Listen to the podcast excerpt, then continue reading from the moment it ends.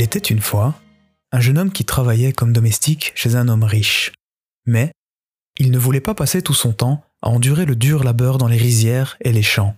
Il ne cessait de répéter ⁇ Je m'en vais, je m'en vais ⁇ Comme il n'articulait pas bien, les gens comprenaient comme s'il disait ⁇ Je vais voler, je vais voler ⁇ Un jour, les villageois lui dirent ⁇ Toi, tu veux voler? Alors vole devant nous. Le domestique répliqua ⁇ Moi Voler devant vous? Non.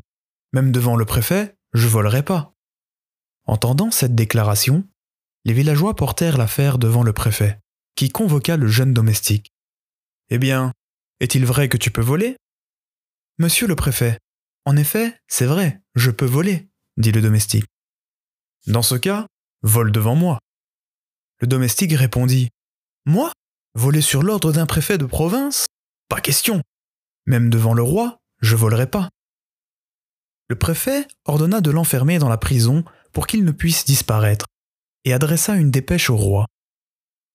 Quelques jours après, arriva un édit royal ordonnant d'expédier à Séoul le domestique en question. Lorsque le jeune homme qui prétendait pouvoir voler arriva au palais, le roi l'interrogea en personne. Est-ce que tu peux voler? lui demanda le roi. Sire, c'est tout à fait vrai, je peux effectivement voler. Si c'est vrai, essaye de voler devant moi. Le domestique répondit. Je suis vraiment désolé, sire. Je ne volerai pas, même devant l'empereur de Chine. Ce type-là, c'est incroyable. Mettez-le dans la prison, dit le roi. Le roi de Corée envoya un ambassadeur à l'empereur de Chine avec une lettre officielle dans laquelle il relatait l'histoire extraordinaire du jeune homme qui affirmait avoir le don de voler dans les airs. L'empereur demanda au roi de Corée d'envoyer le jeune homme en question. La rumeur de l'arrivée d'un jeune Coréen capable de voler se répandit sur toute la ville de Pékin, la mettant en effervescence.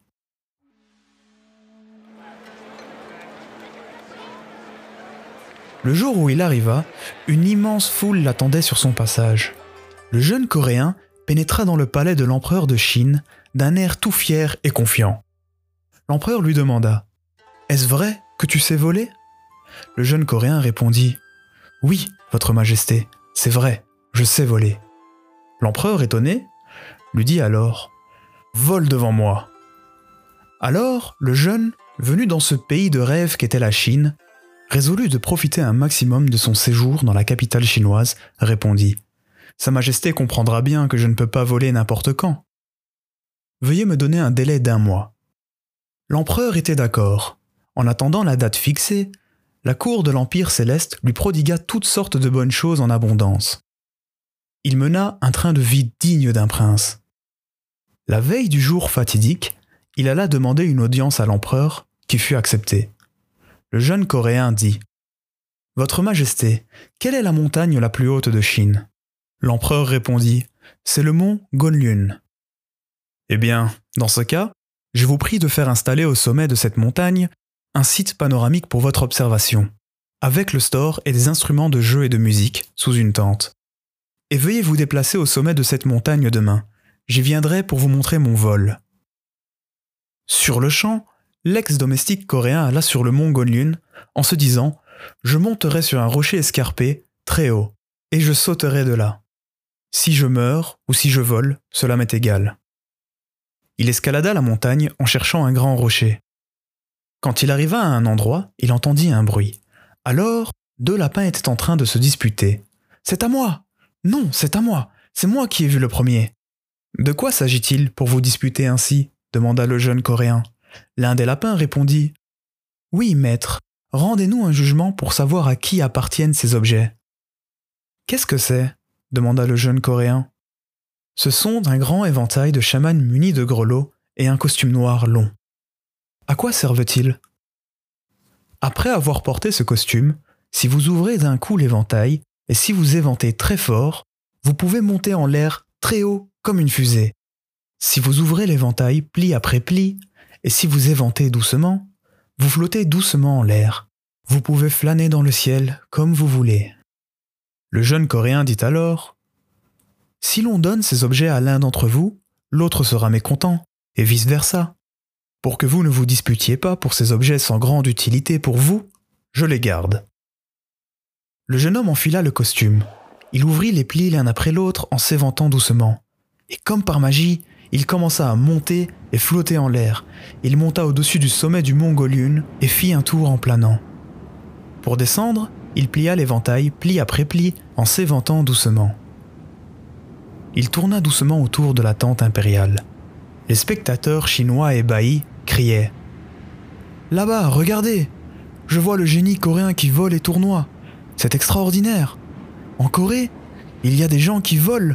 Incroyable !⁇ Quand il atterrit devant l'empereur, ce dernier l'appela près de lui, le convia au festin et lui demanda des explications. C'est formidable. Si je porte ce costume et si je m'évente avec cet éventail, est-ce que je peux voler moi aussi? Le jeune Coréen répondit. Oui, Votre Majesté, essayez donc. L'empereur enleva ses habits, enfila le costume noir et s'éventa très fort. Il monta très haut, très haut dans le ciel d'un seul coup. Le jeune homme le voyait tout petit, comme un point. Mais l'empereur ne savait pas comment faire pour descendre, et il se transforma en aigle pour toujours.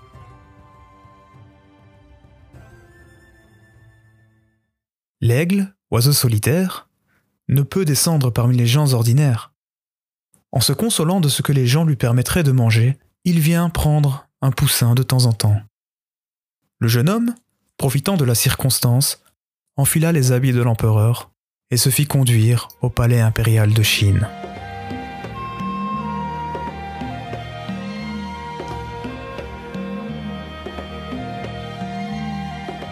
Voilà, J'espère que vous avez apprécié cette histoire qui porte pour titre Origine de l'aigle par Maurice Koyo dans l'ouvrage Contes et légendes de Corée. Merci d'avoir écouté cette histoire et je vous dis à la prochaine.